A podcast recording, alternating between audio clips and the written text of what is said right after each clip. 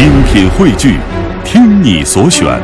中国广播 radio.cn， 各大应用市场均可下载。好的，来到我们今天节目最后的中国采风，要带您到的是位于浙江省嘉兴市的南湖。那提到南湖呢，它与南京的玄武湖和浙江杭州的西湖呢是并称为了江南三大名湖，素来呢是以青烟浮珠、微风欲来的迷人景色而著称于世的。嘉兴南湖呢不仅仅是有着秀丽的风光啊，而且还因为中国共产党第一次全国代表大会在这里胜利闭幕而备受世人的瞩目。可以说这里是中国共产党的诞生地，也成为了我国近代史上重要的革命纪念地。没错，节目最后的中国采风，我们先跟随记者和南湖纪念馆的陈宪平先生一起去感受一下南湖的独特魅力吧。陈宪平是地道的嘉兴人，在南湖景区工作已经有20多年了。用他自己的话说，他是把自己一生都献给了美丽的南湖。他也非常乐意绕着南湖度过自己的一天，他对南湖的一草一木都投入了真挚的感情。嘉兴南湖的采访，我们就和陈宪平一起从南湖的湖心岛开始。从渡口乘摆渡船到达南湖的湖心岛，美丽的南湖真应了那句青烟浮渚，微风欲来。此时的阳光虽然有点刺眼，但阳光洒满湖面激起的点点波光，让所有的游客为南湖美景所倾倒。船行靠岸，湖心岛上绿荫遮蔽，蝉语阵阵，让人不由得联想起那句蝉噪林欲静，鸟鸣山更幽。现在我们到的就是南湖的湖心岛，但是这个湖心岛它是人工堆起来的，它不是古代有的，它是公元1518年的时候，嘉兴的知府赵云就疏浚城河，就挖城河的淤泥没地方倒，它临济倒这个湖心岛，形成了这么个小岛。小岛的占地面积是17亩。那么当我来的时候，1986年，我86年到这里来，当时来这里来当了8年的警察，我当警察出身的，当了8年警察。那么来的时候呢，我们对外的宣传，南湖的面积是624亩。那么为什么叫620亩？现在又称叫800亩呢？它里面有个区别。也就是说，当初的时候，曾经就是围湖要田，把南湖砍了一块去，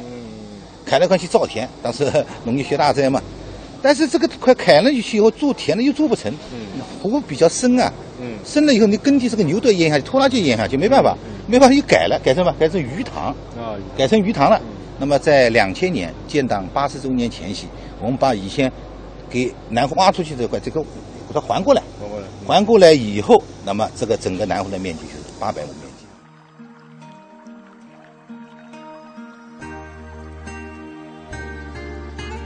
积。嘉兴南湖与浙江西湖、绍兴东湖齐名，同为浙江的三大名湖。南湖有以中共一大会址和江南名园烟雨楼而闻名遐迩。烟雨楼始建于5代。为中吴节度使广陵王钱元辽所筑，1918年经嘉兴知事张昌庆重建，逐渐形成了今天人们所见到的以烟雨楼为主体的古建筑群。烟雨楼的景观以烟雨空蒙而显其迷离，以湖泊苍茫而见其雄放。在漫漫历史长河中，曾招引无数文人雅士、诗人骚客挥毫泼墨、赋诗作画。解放后，党和政府十分重视烟雨楼这一名胜古迹、革命圣地，做了多次整治修葺，使之得以重放光彩。走进烟雨楼，步入正厅，首先映入游人眼帘的就是革命元老董必武同志1963年所书的对联：“烟雨楼台，革命萌生。”此间曾住星星火，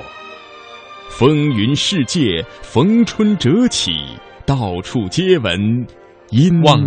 雷。联词中不难窥见历史的轨迹，感受时代的脉搏。它是一束优美的诗，一幅淡雅的画，一部历史的回忆录，也是一本时代的教科书，耐人寻味。令人追思中国波澜壮阔的无产阶级革命，原来就是以此星星之火燃遍整个神州大地。停泊在嘉兴南湖上的那艘闻名中外的红船，每年要接待国内外参观者几十万人次。很多人都以为这条游船就是当年召开一大的原物，其实不然，这是一条经过精心仿制的纪念船。那么当年遍布南湖之上的游船又都去了哪里呢？当年仿制这条红船又经历了哪些曲折的过程呢？这些疑问，我们在陈献平这里找到了答案。全国解放和共产党诞生相差是28年，也就是说1921年中国共产党宣告诞生以后，这经过了短短的28年就把国家政权拿下来了，成立了中华人民共和国。21年到49年嘛，28年。那么拿下这全国政权来了以后，他想了呀，当时我们共产党在南湖诞生的，你这个诞生的摇篮还在不在？派人来找了，一找呢，发现这种类型的怎么一条都没有。没有以后呢，他就全国各地去调查，这种船到底跑到哪里去？因为船是可以流动的，不是房子在那不动的。找了一直没找到，所以在1959年，也就是我们中华人民共和国建国的10周年那一年，59年的初，中央下达到指令。也就是说，这个船找了都快10年了没找到，那么我们现在就决定仿造它一条。那么这个任务就落实给了浙江省，那么浙江省省委又把这个任务落实了我们嘉兴县的县委，由我们嘉兴县委的一位副书记叫沈如同，和一位宣传部的副部长郭作霖，他们两个组成一个南湖革命纪念馆筹建委员会。那么沈如同副书记担任主任，郭作霖担任副主任，那么就是准备筹建这个船。了解一下，这个船的娘家在江苏无锡，这个船从江苏无锡流传过来的，在30年代末和40年代初抗战的时候，因为有钱人都跑掉了，有钱人都跑到四川什么地方避难去了，那么这种类型的船呢，因为没有人玩嘛，没有人维修了，直接上就烂掉了。那么后来呢，找到了2种人，这2种人就是关键，就是作为现在南湖红船这个定型技术这个我们说奠基的人啊。一种人是家里有这个船的人，那么这种船自己家里有这个东西的，他对这个船印象非常深，说你家里这个到底有什么摆设，那个印象很深的。还有一种船就是当年就吃这位船的饭的，他就是造船修船的工人，这些人还在。就找到这2种人，所以说现在的南湖红船虽然不是原船，不是革命文物，但是我们说它已经具有了革命文物的价值，因为它是仿制的而不是复制的，仿制它具有唯一性，全中国全世界就这么一条，而且当时又经过了中共1大代表董老的考虑。1921年夏天，南湖上停泊了一艘单夹弄中型画舫，舫中10多位外地青年在小船上通过了中国共产党党纲、关于当前实际工作的决议，选举产生了中央领导机构，宣告了中国共产党的诞生。可是当年为了租下这条画舫供代表们开会，共花费了8块大洋。要知道，8块大洋在当年可算是一笔巨款了。打个比方吧，上个世纪30年代，如果您兜里有8块大洋的话，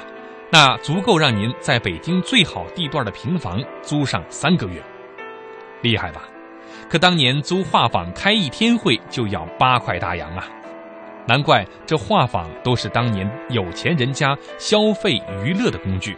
可不是一般人随便都能租用得起的。实际这个船是租来的，就包了一天，一共花了8块大洋。实际上这个船一天包这个船的经费是4块半大洋，还有3块大洋呢是这个船上中午吃饭叫我们叫合菜，和平的合菜，合菜呢也就是我们嘉兴的湖菜、船菜，是南湖这个比较有特色的船上给你做的菜，这是3块0元，这样加起7块半大洋了。那么1大代表时期付了8块大洋，还有半块大洋是谁呢？半块大洋是给了就是嘉兴渊湖旅馆的账房先生，他呢就是经常有些船的老板给他挂钩的，就是谁要来租船，那一般住旅馆都是外地人比较多了，明天南湖来玩了，那么你给我把这个生意接过来，接过来我给你半块0元的就是回扣，或者现在提成。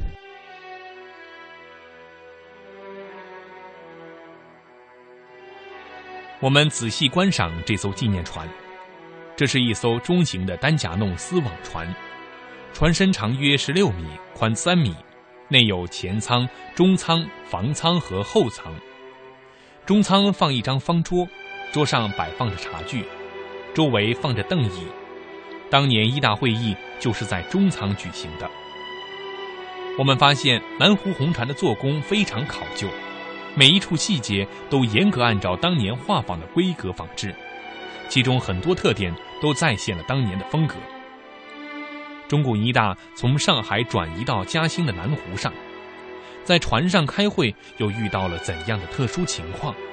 代表们事先又为突发状况准备了哪些应急的举措？荷花桩，咱们钓的是荷花叶嘛，对吧？荷花桩这个也是系缆绳的。当初呢，一大代表李达的夫人黄惠雾，他就坐在这个缆绳上放哨。人家看到是看风景，对吧？实际他是在放哨。一旦如果是发生什么情况呢，就敲窗报警。就这样敲窗报警。那么当时的时候，到了下午，大概从3、4点钟的时候，真的出现情况。因为当初一大开会，这个船不在岛边上，它是以我们这个湖阴岛100多米，将近200米的地方，在那南边，就随波飘动的。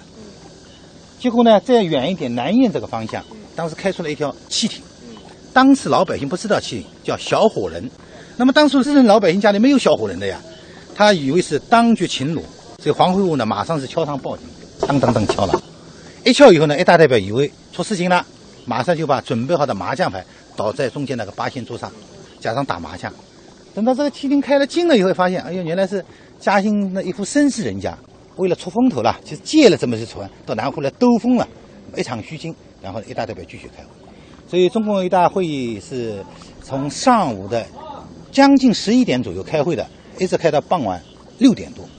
基本上是一整天。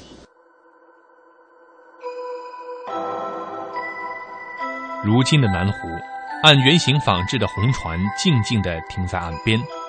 旺季时，每天会有近2万人来此感怀当年中国共产党诞生时的情境。90年来，红船经历了不少风雨，但始终崭新如初。围绕着红船，一群普通人倾注了心血，精心呵护着。保护红船呢，分几个方面。首先，从维修保养这个角度来说，我们所采用的保护方法是每年小修一次，2年大修一次。因为它的船是木质的，你在水里泡了时间长了以后，可能要霉烂，要变质。那么每年的小修，2年到3年大修一次。还有一个就是在管理上面，采用的是控制人数。船比较小，你不能大家都上去，把船都铲烂掉了。那么我们每次规定，上红船的人，不管你这个团队有多少人，20人以内一批。现在我们这个船通过买票这个目的也是控制人数，而买票的收入的钱做维修基金。